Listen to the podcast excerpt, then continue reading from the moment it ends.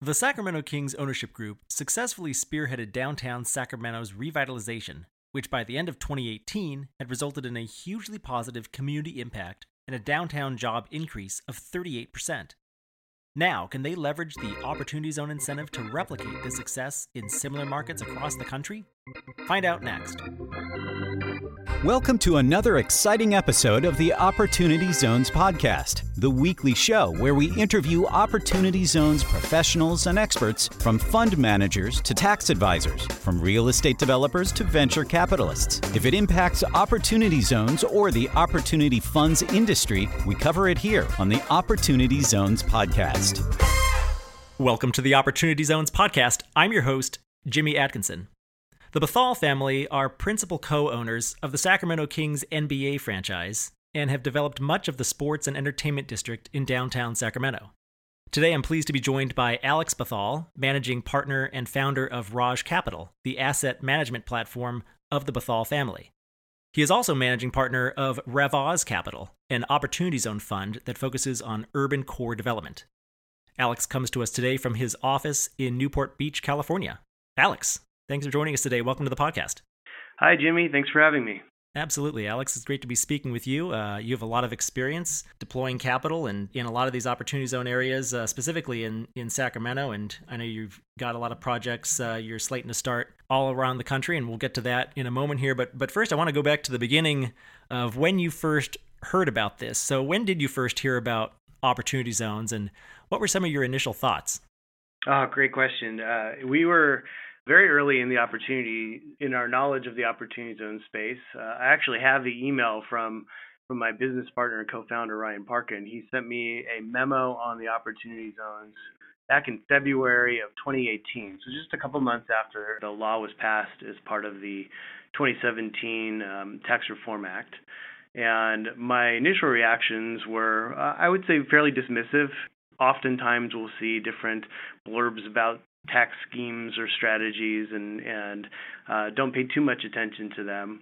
After having a conversation with Ryan, however, I saw that this program was something much more substantive uh, and was a policy that I felt really could be impactful for our country. And that's what really prompted a deeper investment of time and energy into this space. Well, that's great. That's that's interesting to know that you were skeptical at first, and now you're a huge champion of the program and you're helping other people become more aware of it as well. And we'll get to that in a minute, what you're doing to raise public awareness of it after some of that initial skepticism. I want to talk now, though, with you about RevOz Capital. Uh, maybe you can give me a little bit of background on on that group. Uh, tell me a little bit about the team and, and the mission. Sure. So RevOz Capital is a is a investment platform focused on opportunity investing in in real estate projects uh, nationwide it began from that email actually that that I referred to uh, back in February of 2018 as an idea. I had already been doing business with uh, Ryan Parkin and and his group in, in real estate investments, and uh, Ryan and his other principal partner, uh, who became another co-founder of, of RevOz, Tom Parnell. Uh, Ryan and Tom both came from institutional backgrounds, having worked in in in private equity and then and as operators in commercial real estate. And you had mentioned my background. Uh, our family has been in the real estate business for uh, generations, really, since the 1940s. And recently came off of the Sacramento development project, in which the Kings were able to build a new arena in downtown Sacramento, and then on the adjacent land there was a whole lifestyle commercial district built around sports and entertainment. So, given my background in, in real estate and on the development uh, development side, and uh, Ryan and Tom's background as capital allocators, uh, we began uh, developing our business plan for focusing on opportunity zone investing and created our firm called RevOz. Since that time, we got engaged on the policy side, uh, trying to understand what this five pages of law meant and, and how do you turn five pages of law into a executable investment program that can deliver financial results and, and impact to communities. Uh, and then pivoted towards investing. We closed our first transaction in March of 2019 Uh, and then last year, between uh, June and December, we raised our, uh, we invested in, raised, and closed our first multi-asset fund. Uh, so now that pool of capital is allowing us to to make investments in opportunity zone projects, and also we're we're focused on uh, building out and growing our team. Uh, we have a team of about 10 dedicated individuals focused on this strategy, and and like to think that we're uh, doing a lot of good work uh, in opportunity zones and, and on the path to growth and scale uh, as, a, as an investment firm. That's great to hear that you've already closed out your first opportunity zone fund. Could, could you talk to me about your main investment thesis? You have a lot of experience developing sports and entertainment districts, well, specifically the one in downtown Sacramento that you did for the Sacramento Kings, which happens to be in an opportunity zone. Although, correct me if I'm wrong, I believe that that development uh, was already completed before the uh, legislation was passed, so you were not able to take advantage of the tax benefits for that particular development. But uh, yeah, t- tell me a little bit about your investment thesis, what what you're looking to do all over the country. Sure. So we saw with our own eyes how sports and, and events and entertainment can really help to drive a change in urban environments and, and it's been really a joy to see what the Kings have been able to do as a group up in Sacramento with the, the new arena and the adjacent development and really create a district that is a community asset that can drive economic growth and, and be a, be a, a joy to the community.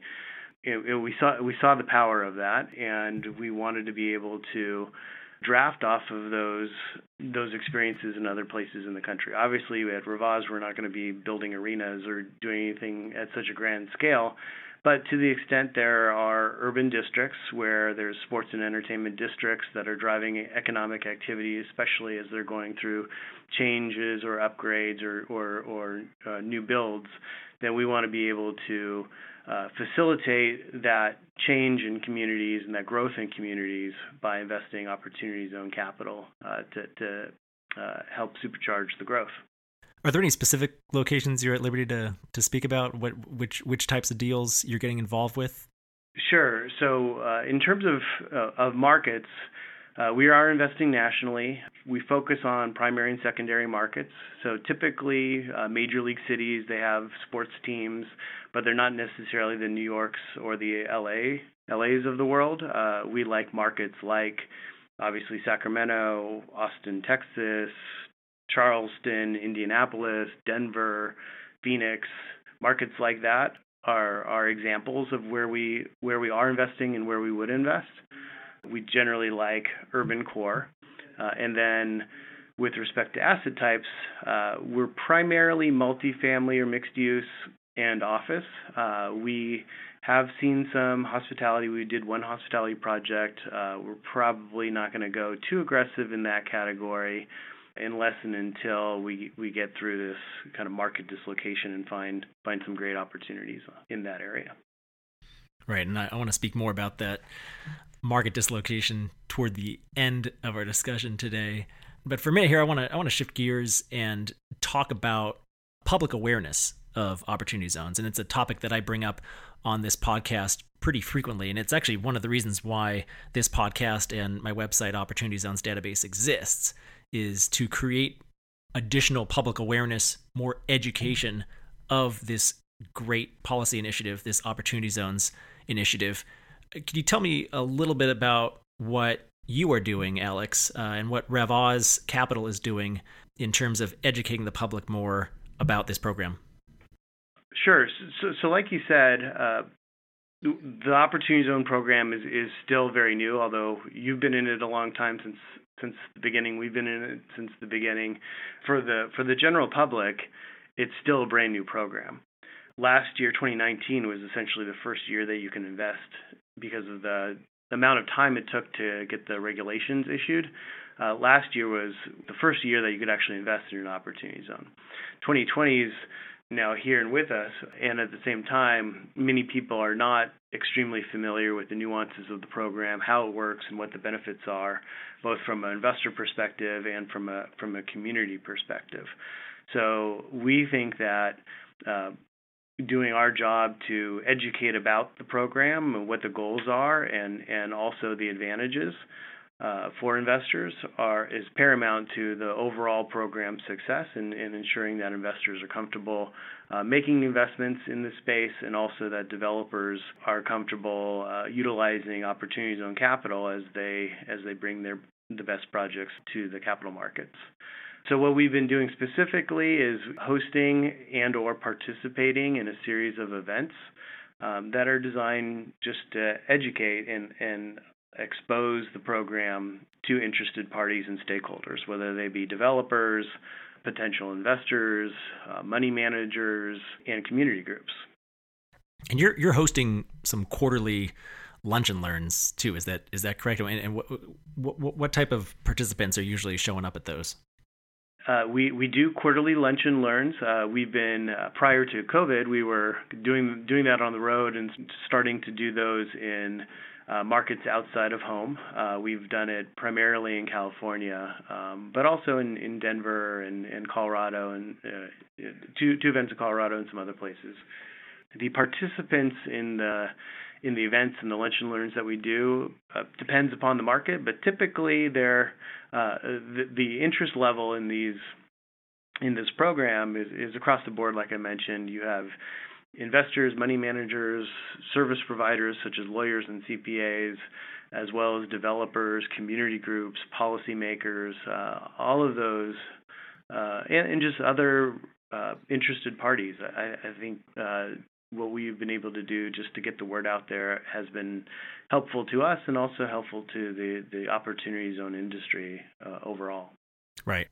As I mentioned, and as you mentioned as well, your your family has decades of history investing in real estate, and you're an early participant in the Opportunity Zones program. You've closed your first Opportunity Zone fund. You're actively deploying capital to real Opportunity Zone projects.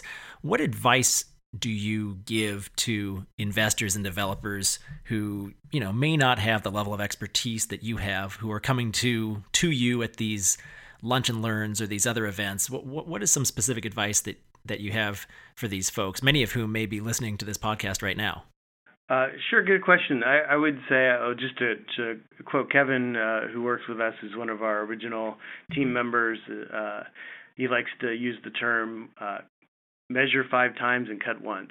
Uh, this is a, a, complicated space. Uh, real estate in general, real estate finance, real estate investing has a level of complexity. And then when you layer in uh, a tax component and an opportunity zone compliance perspective, uh, it is complicated. It's not too complicated, but it's complicated enough where you don't want to you don't want to take shortcuts. So, I what I would recommend is partnering with people that you know, like, and trust, and getting sound advice from professional service providers who who can educate on the pros and the cons and and and, and really making sure that it's it's the right program for you as an investor. Uh, it is a long-term capital commitment, and there's nuances involved, so it's not for everybody. yeah, you got that right. I I tell people all the time. You know, this this might not work for you. You really have to uh, you really have to dive in to the program and and figure out if you've got the capital, if, if your capital can be that patient, if you want to work in these locations. You know, it's, it's definitely not for everyone, but but if if you are eligible for it and and you feel like you can you can stomach some of the hurdles you have to to get over, it's it's an absolutely incredible. Uh, tax incentive, really once in a generation or possibly even once in a lifetime. And uh, on that note, I just I can add, for one of the reasons why we're passionate about this space is is is like you mentioned, we've been investing in in real estate for a long time, and our view on capital is is long term by nature, anyways. So 10 years for us is typical. And, and to the extent that this aligns the stakeholders in real estate projects, whether they be developers, investors, uh, all the various people that come together to make a real estate project work, the the longer the time horizon, the more aligned uh, the incentives. So having a long term uh, a long term capital view on real estate projects we think is beneficial. It's a it's good policy. It's good for the communities. It's good for the capital stack of a project. And it also mitigates some of the, the crazy ups and downs that can happen in real estate. When you're in something for the long haul, you care less about your, your the stock price at three o'clock on a Friday. The noise doesn't bother you as much if you have a long-term view. I I, I couldn't agree more. Uh, want want to talk to you about uh, Cal OZ now, the uh, nonprofit group that advocates for stakeholders in California. You were one of the founding members of that group, uh, which helps to advocate for opportunity zone policy in, in the state of California. Could you give a little bit of background, uh, firstly, on on why you decided to form the group or back the group, and and second secondarily, uh, what is the purpose of the group? What is it? What does it do exactly? Sure.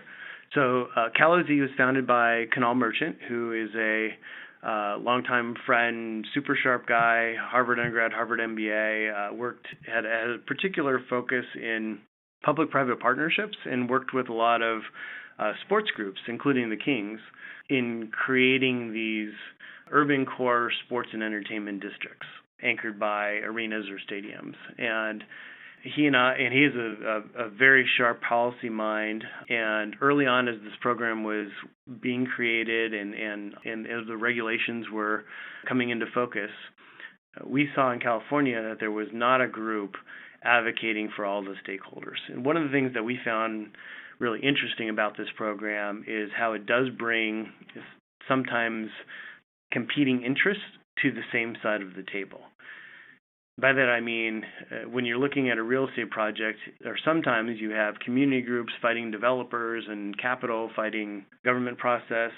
Uh, but in the opportunity zone space, you really have the opportunity to put everybody on the same side of the table, and community groups who who want capital, who want impact in their community. You have developers who who want to get the projects done in a in a manner that is consistent with a long-term uh, hold Uh, viewpoint you have investors who are motivated to bring capital in, and you have government agencies which are equally aligned in, in getting projects green green lighted in an appropriate fashion. So really, that's what Cal OZ is about: is is bringing everybody together to the same side of the table to see how we can utilize the Opportunity Zone program to make positive impact in the state of California.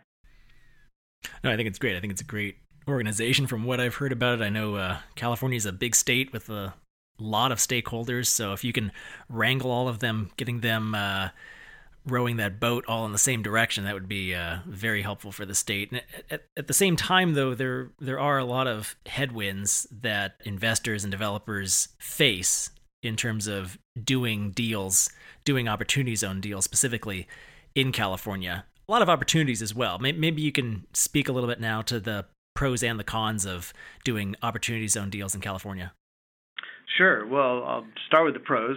Uh, there's, I believe, over 800 opportunity zones out of the 8,700 that are in that are in California. So approximately 10% of the opportunity zones in in the whole country are in California, and there's some really great areas of of uh, p- potential investment whether they be inner core like we're talking about, or even some suburban markets have some some good zones that are highly investable, uh, as well as well as in the, for example, Central Valley, which uh, we hear a lot about the investment opportunities in in Silicon Valley, and San Francisco, and LA.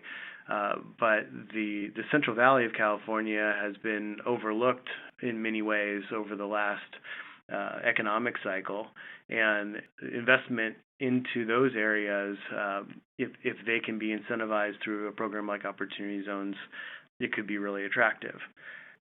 That being said, there's also are some big uh, headwinds in California that make, at least from our perspective, investing here uh, a bit harder the California uh, state tax code uh, it d- does not conform with the federal code. So while you while investors would earn the uh, federal tax benefits here in California, they would not be eligible for similar state tax benefits.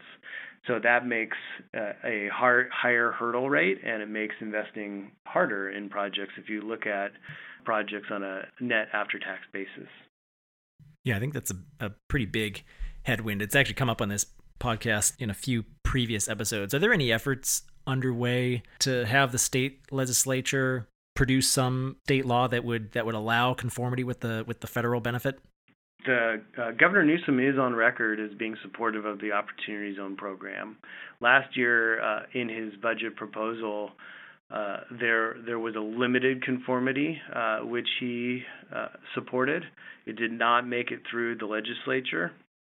Uh, we'll see this year in this year's budget proposal. There also is a call for conformity in a limited manner. Uh, we will see what happens. I'm not super optimistic, uh, but to the extent that groups like CalOZ can can get involved in the process and, and educate policymakers around the benefits of the program and how it can positively impact communities, uh, we're certainly supportive of, of, of that effort. Yeah, that would be a step in the right direction, at least, if uh, even a limited conformity could go through. Uh, it, limited how is it? Is it by? I, I, believe it's by by asset type. Only specific types of assets would qualify affordable housing or, or green projects potentially. Is that is that right? That was the original proposal from last year, and um, we'll see how it evolves. Okay, I'll, I'll have to badge you about that uh, as the as the months pass here, and you, maybe you can provide some updates for me. I'd, I'd love to see California get on board, even if it's in a limited form.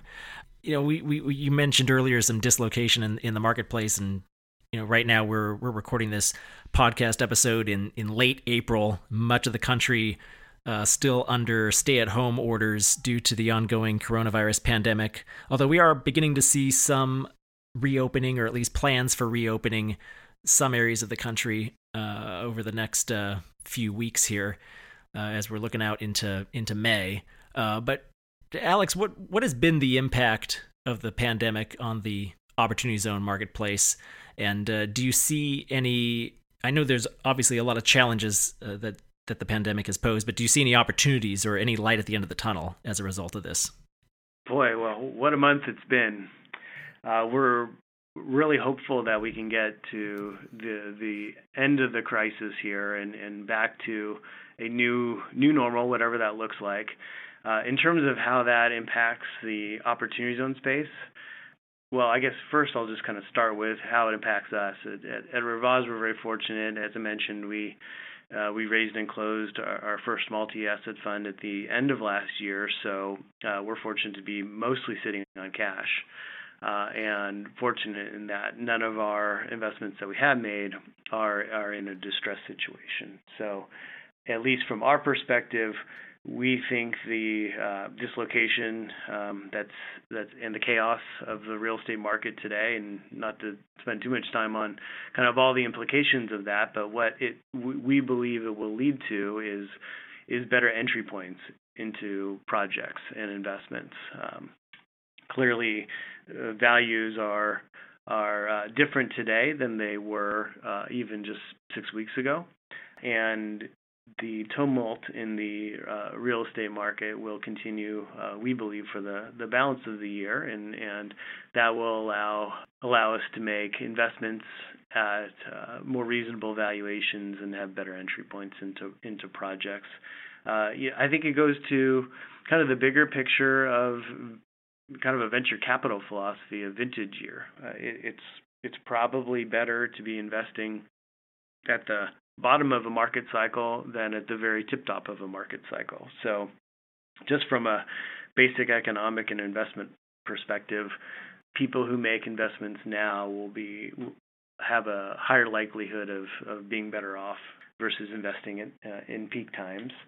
In terms of what it means for the Opportunity Zone program specifically, uh, I think there's some interesting policy changes that are happening um, at the at the DC level that that will provide once there once the education is out there that that will provide um, opportunities uh, for investors, uh, such as some of the changes to the investment periods for investors who have gains. Um, there's been some changes that have been favorable. Most investors who have gains, call it from the fourth quarter of last year until now, have uh, windows to invest that have been extended until basically middle of July.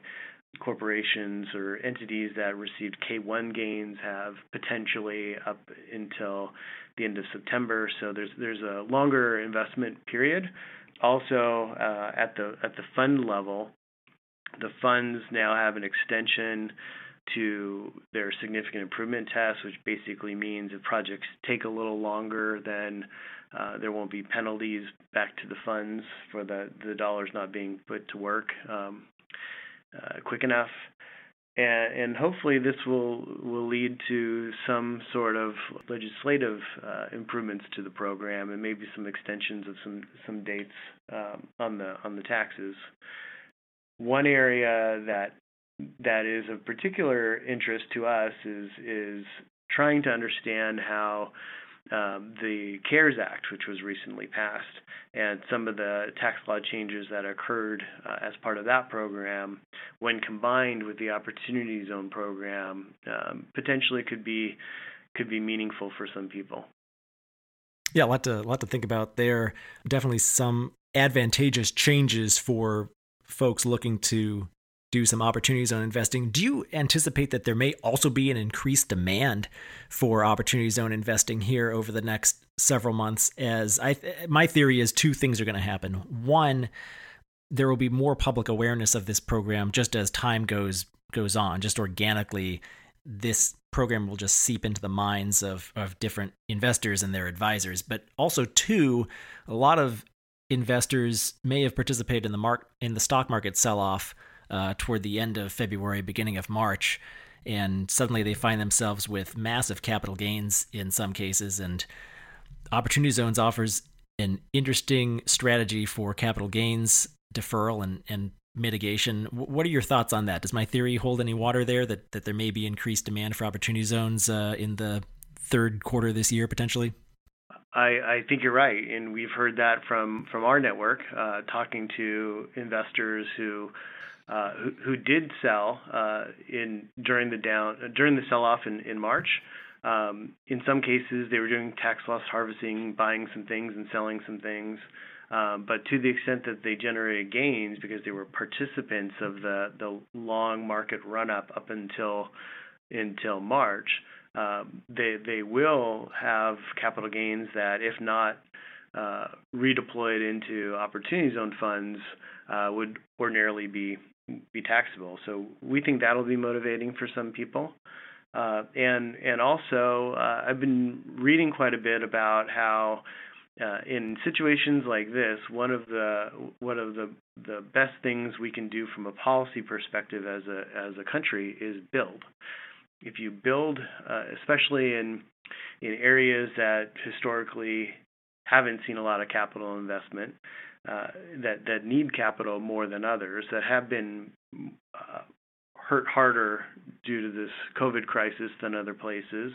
You'll create construction jobs. You'll create more economic activity, and and and it'll be it has the potential to be uh, one one of the uh, bright spots coming out of the crisis of of uh, what we can do as a country is is get back to building things and and opportunity zones could be a very powerful uh, program to help facilitate uh, the, the creation of a building mindset back in this country. Yeah, I think you're absolutely right. Opportunity zones seems like it uh, falls right in line with uh, that very that very concept of uh, building in especially in areas that have uh, traditionally lacked capital. I, I, I think you're right there.